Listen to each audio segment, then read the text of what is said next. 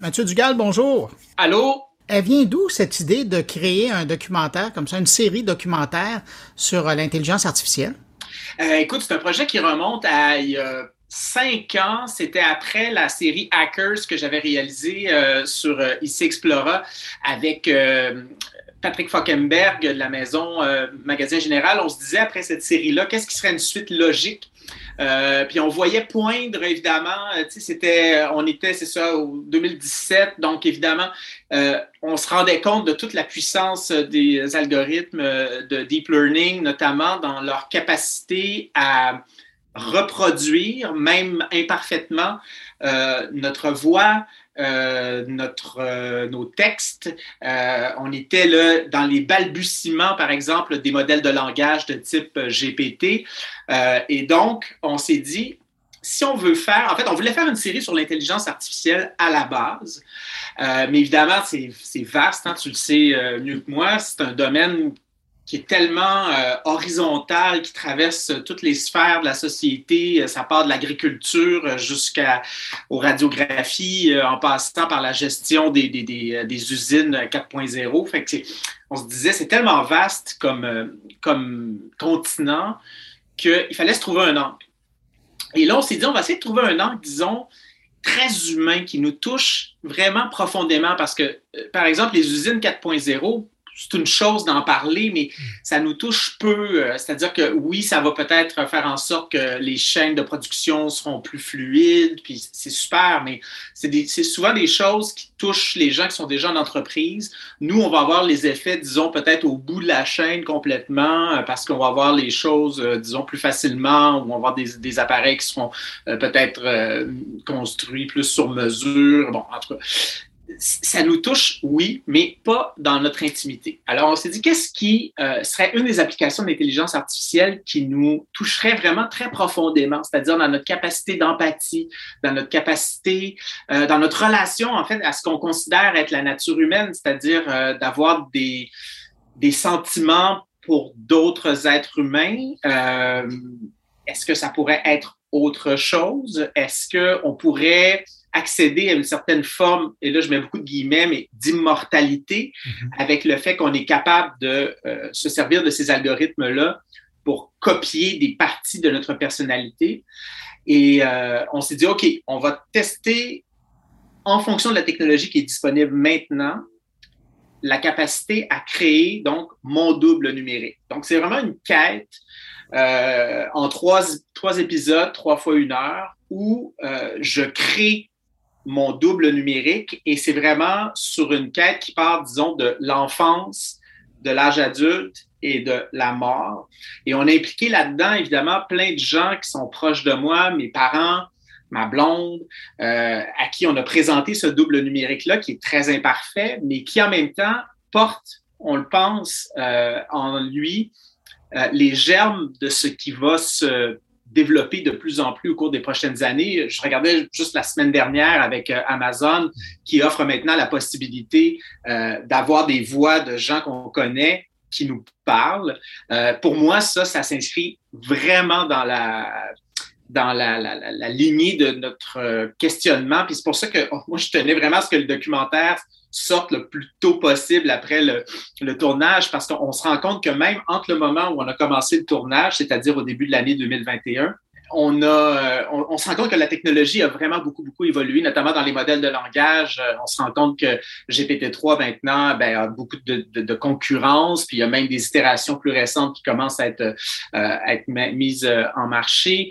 Euh, la question aussi du, de, de, la capacité qu'on a à créer des avatars. Euh, ça aussi, ça a beaucoup euh, augmenté. La, la, question de la, de la synthèse de la voix. Euh, on a vu pas plus tard que la semaine dernière le maire de Kiev, Valérie Klitschko, qui s'est fait doubler sa voix dans une tentative justement de, de, de hacking. ces choses-là s'en viennent de plus en plus. Fait que ça pose des questions évidemment sur la, question des fraudes euh, en ligne, c'est sûr, mais je dirais plus euh, émotivement, euh, notre capacité qu'on a de se doubler d'une certaine manière pour l'éternité. Jusqu'à maintenant, c'était des photos dans des albums. Après ça, ça a été des films muets. Après ça, c'est des films avec des paroles. Puis là, on regarde justement des vidéos d'êtres chers qui sont, décédés. Puis ça nous permet d'avoir encore un contact avec ces personnes-là, souvent de vivre mieux un deuil ou pas. Et là, on se dit, bon, mais là, on est rendu à une étape où euh, ça va être possible dans un futur très rapproché, par exemple, de se faire lire des histoires par un être cher disparu. Euh, qu'est-ce que ça nous dit sur notre capacité justement à soit vivre un deuil, à éprouver de l'empathie pour des choses qui ne sont qu'en fin de compte que des algorithmes qui rendent une idée de présence, mais qui ne sont pas la personne, mais en même temps qui donnent vraiment cette idée de présence-là, ce sentiment de proximité? Alors, je pense que cette, euh, cette relation au double-là était probablement parmi toutes les options qui étaient euh, disponibles pour traiter l'intelligence artificielle euh, jusqu'à maintenant. Euh, probablement la chose qui était le plus, euh, qui nous touchait le plus dans ce qui fait de nous des humains capables d'empathie et qui sont maintenant face à des entités qui vont simuler cette empathie-là de manière très, très bonne, très belle, mais est-ce que d'un point de vue psychologique, ça va être bon? Est-ce que d'un point de vue anthropologique, ça le sera? Parce qu'il y a beaucoup d'anthropologues pour qui c'est tout à fait normal. On a toujours eu, de tous les temps des amulettes, des, des, choses qui nous rappellent les êtres décédés, mais là, ça va prendre une toute autre forme. Bref, euh, c'est vraiment, à mon avis, l'intelligence artificielle dans tout ce qu'elle nous remet le plus en question euh, quant à notre intimité qu'on a voulu euh, aborder dans cette série. C'est peut-être à tes proches que je devrais poser la question, mais je vais quand même te la poser à toi parce que tu as dû leur en parler depuis. Mais pour se coller à l'actualité, as-tu l'impression, ressens-tu que ton double numérique a, a une âme? Euh, Écoute, vous allez le voir dans la série, mais c'est très bizarre parce que je dirais que la manière dont il parle, euh, ce qu'il dit aussi, parce que c'est véritablement GPT-3 là, qui, euh, qui l'alimente, là, fait que c'est avec le, tout le bon et le mauvais côté des choses. Je dirais que c'est un. Ça me ressemble, ça, ressemble au Mathieu Dugal, au Lascaux euh, à 3 heures du matin. Euh, c'est très spécial. Je dirais que c'est pas convaincant dans le sens qu'on ne voulait pas non plus jouer à faire mieux que ce que la technologie est capable de livrer maintenant. On voulait être très honnête en fonction de ce que la technologie est capable de, livrer. Donc, c'est sûr que je pense pas que je pourrais faire je pourrais peut-être faire euh, un, canular euh, au téléphone à, un ami avec ce, genre de programme-là. Euh, est-ce que c'est quelqu'un qui est capable de me remplacer comme animateur? Heureusement, je pense que non. Donc, ça, c'est quand même de ce côté-là, ça, va bien. Mais euh, encore là, c'est la technologie qui est, qui est, très balbutiante et qui avance aussi, tu le sais, extrêmement rapidement. Donc, euh, ça ne sera pas très long avant qu'on puisse euh, avoir, disons, des doubles qui seront extrêmement euh, performants et aussi sûrement probablement des services. Ben, D'ailleurs, ça commence à, à, se déployer un peu, des services où on va offrir quand on sait qu'une personne, par exemple, est très malade, euh, est sur le point de, mourir, on sait que quelqu'un peut-être que dans son testament va vouloir intégrer euh, la, la, la, ce, ce double-là pour les, les gens qui, qui, le suivent. Puis là, ben, la question que ça pose après, c'est que ça, on ne le sait pas. Est-ce que ce sera mieux pour vivre un deuil? Est-ce que ça va peut-être empêcher aussi de vivre euh, des deuils? donc, la question psychologique là-dedans, elle est encore extrêmement euh, disons qu'on ne sait pas quelle barre ça va prendre.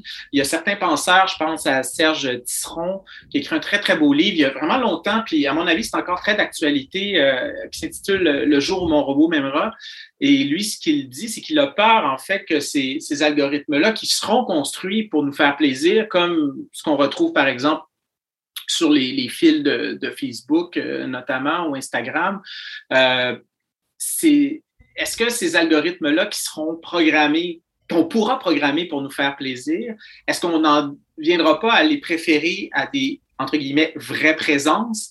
Euh, je connais pas la réponse, euh, mais je trouve que c'est important qu'on se pose ces questions-là maintenant parce que si, par exemple, comme on est euh, supposément Montréal, une ville qui euh, met en avant l'éthique de l'intelligence artificielle, puis le fait de développer des algorithmes de manière responsable, puis justement en, mode ouvert avec la société, où on, fait état des recherches, puis qu'il y a un débat autour de ça, ben, je pense que ce questionnement-là, il doit à mon avis, vraiment se faire maintenant parce que c'est sûr que les enfants qui naissent là, euh, ces choses-là, ils vont vivre avec. Là. Euh, fait qu'il faut, à mon avis, se poser les questions maintenant pour que ça se déploie, parce que ça va se déployer de la manière la plus responsable, la plus harmonieuse, puis qu'on pourra intégrer aussi dans notre grand euh, espace de, d'empathie, parce qu'on est des machines à empathie, les êtres humains, fait qu'on on a de l'empathie pour nos animaux, euh, on a de l'empathie même pour nos, nos, plantes qu'on chérit. nos appareils à l'occasion.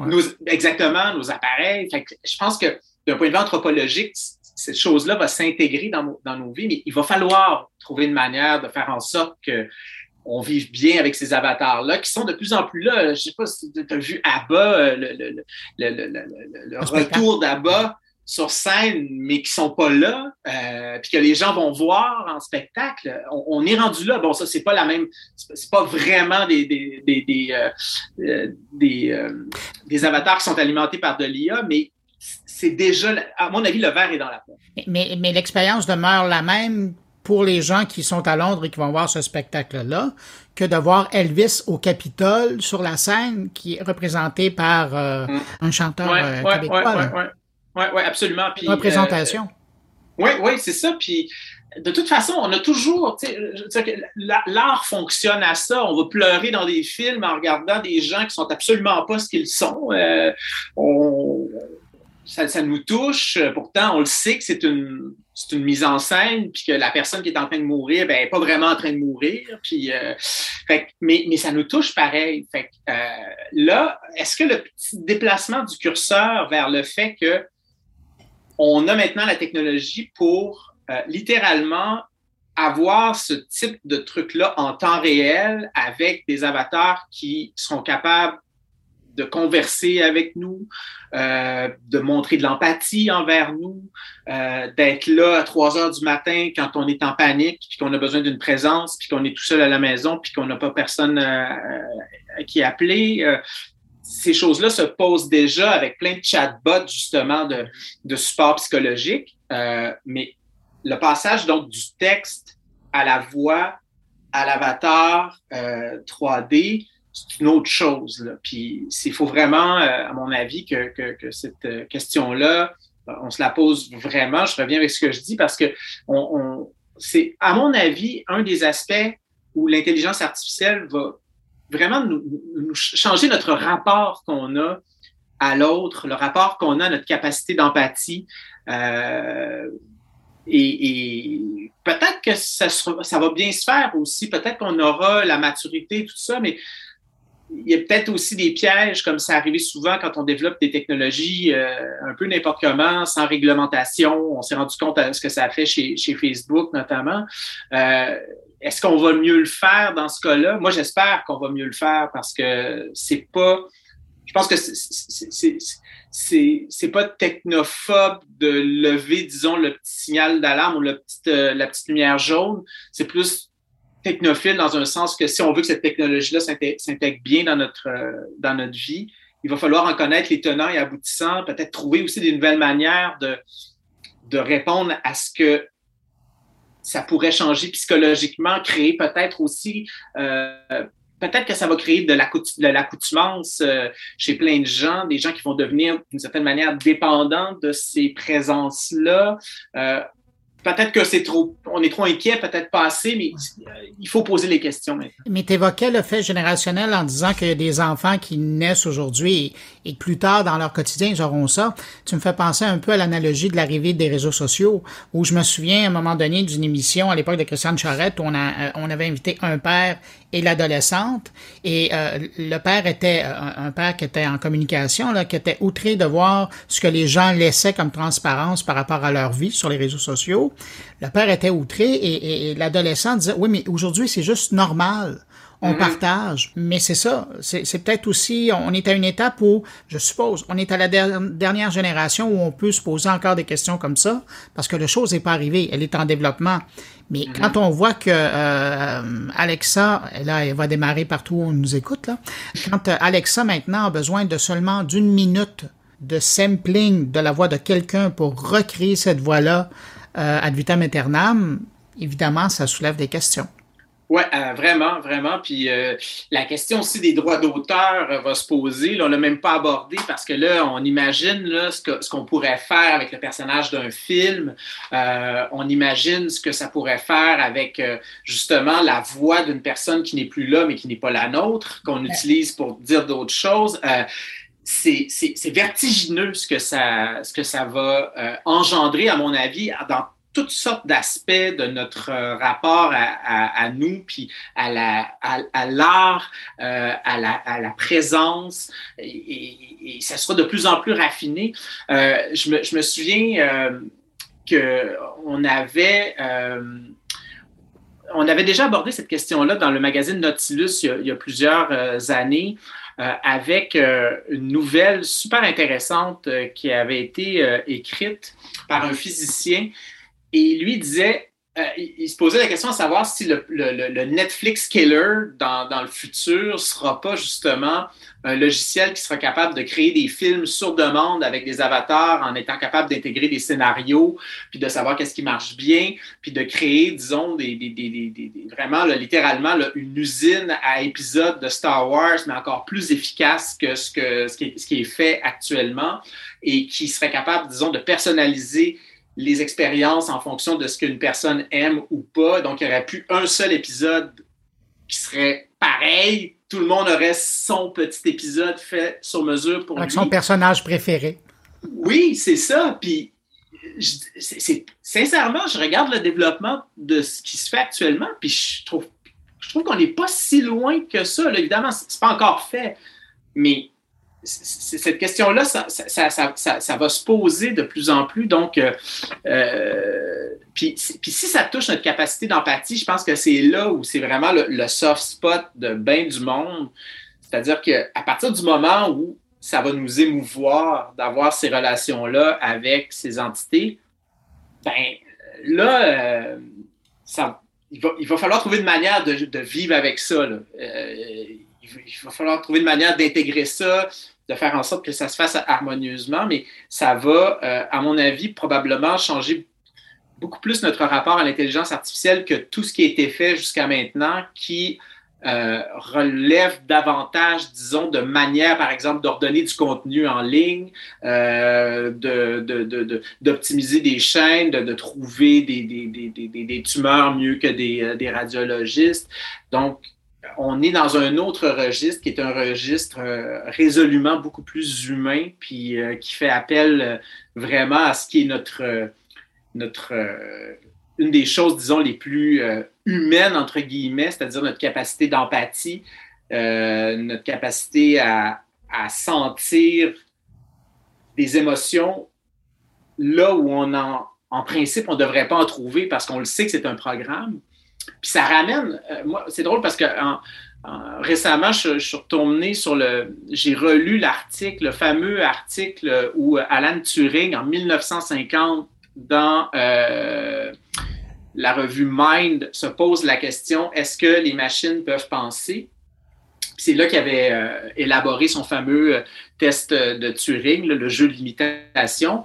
Et dans le fond, Turing n'a jamais prétendu que les machines pouvaient penser. Tout ce qui lui importait, c'était est-ce que la machine, même si on sait pertinemment qu'elle n'a pas de conscience, puis que ça sera de toute façon essayer de prouver si une machine a une conscience ou pas, on n'est absolument pas là. De toute façon, c'est même pas comment fonctionne notre conscience. On n'a pas de théorie générale de la conscience humaine. Fait je veux dire, on peut pas vraiment modéliser ça puis créer ça.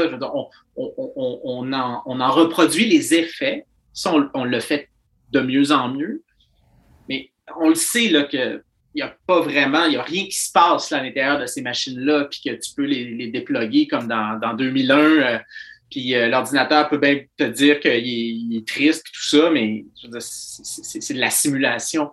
Mais Turing il n'était pas là, lui. Il disait juste si la machine réussit à se faire passer pour un humain, elle a réussi. C'est tout ce que c'est tout ce qu'elle a besoin de faire. Et, je pense que là, on est, on, est là, là 70 euh, ans plus tard, là, on est. ça se fait. Évidemment, Elisa, euh, le, chatbot, c'est arrivé dans les années 60, puis bon, c'était quand même assez rudimentaire. Même à ça, il y a des gens qui se faisaient prendre. Oui, oui, c'est des gens qui se faisaient prendre. Puis, euh, mais là, on est dans une autre affaire. C'est vraiment comme. Là, on voit un visage qui, nous répond ou une voix qui ressemble vraiment très, très proche des, des, voix de gens qu'on connaît. Euh, fait que c'est sûr que c'est surprenant. Tu sais, quand tu entends la première, pour la première fois ta voix qui dit quelque chose que tu n'as jamais dit, c'est c'est très, très, très weird, puis c'est très vertigineux. Mais quand ça se produit, là, toi, comme, comme être humain, comme personne, comment tu te sens de voir quelque chose qui te ressemble dire quelque chose que tu n'as pas dit? C'est vraiment, c'est très troublant. C'est vraiment très troublant parce que c'est sûr que ça a l'air, vous allez le voir, là, c'est pas parfait, c'est clunky, euh, on sent la machinerie en arrière. Là, tu vois les, tu vois les fils de la marionnette. Mais en même temps, le, sentiment qui, te, qui, vient avec ça, c'est-à-dire que tu sais que tes données existent quelque part dans le cloud et qui sont retravaillées par des algorithmes d'apprentissage machine, qui sont recrachés en fonction des questions que tu, lui, que tu leur poses. Euh, ça, ça, ça, remet, bien évidemment, en question la notion d'unicité. On se pense des gens très uniques, très originaux. Euh, il n'y a pas deux personnes comme nous. Euh, puis là, on se rend compte que quand on est en ligne, par exemple avec le métavers qui s'en vient, qu'on va rencontrer des entités dans le métavers qui seront, on s'entend là, ça sera, on va être très très loin de, en termes de, qualité de représentation de ce à quoi on, on a accès dans la vraie vie.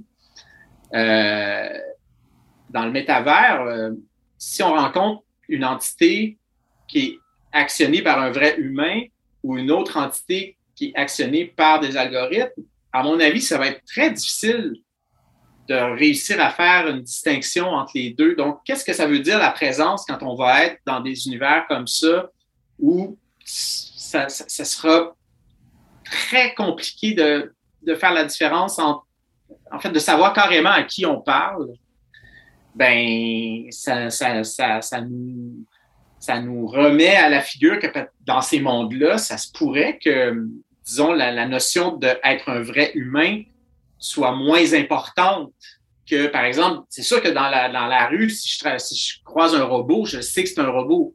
Euh, si je croise un humain, je sais que c'est un humain. Je veux dire, il n'y a, pas, a pas de problème. Là. Mais dans ces environnements-là, ça va être très, très. Euh, Ou même dans Westworld. ben, c'est ça, mais c'est une forme de Westworld, mais dans, évidemment dans, dans, le métavers, tu sais. Fait que, fait que c'est sûr que la notion d'être un vrai humain dans ces environnements-là, ça va être euh, sûrement quelque chose qui va se diluer euh, dans, dans, le fait qu'on va être en, en, en communication avec toutes sortes de présences dont on ne saura pas tellement d'où elles viennent. Euh, fait que c'est super intéressant.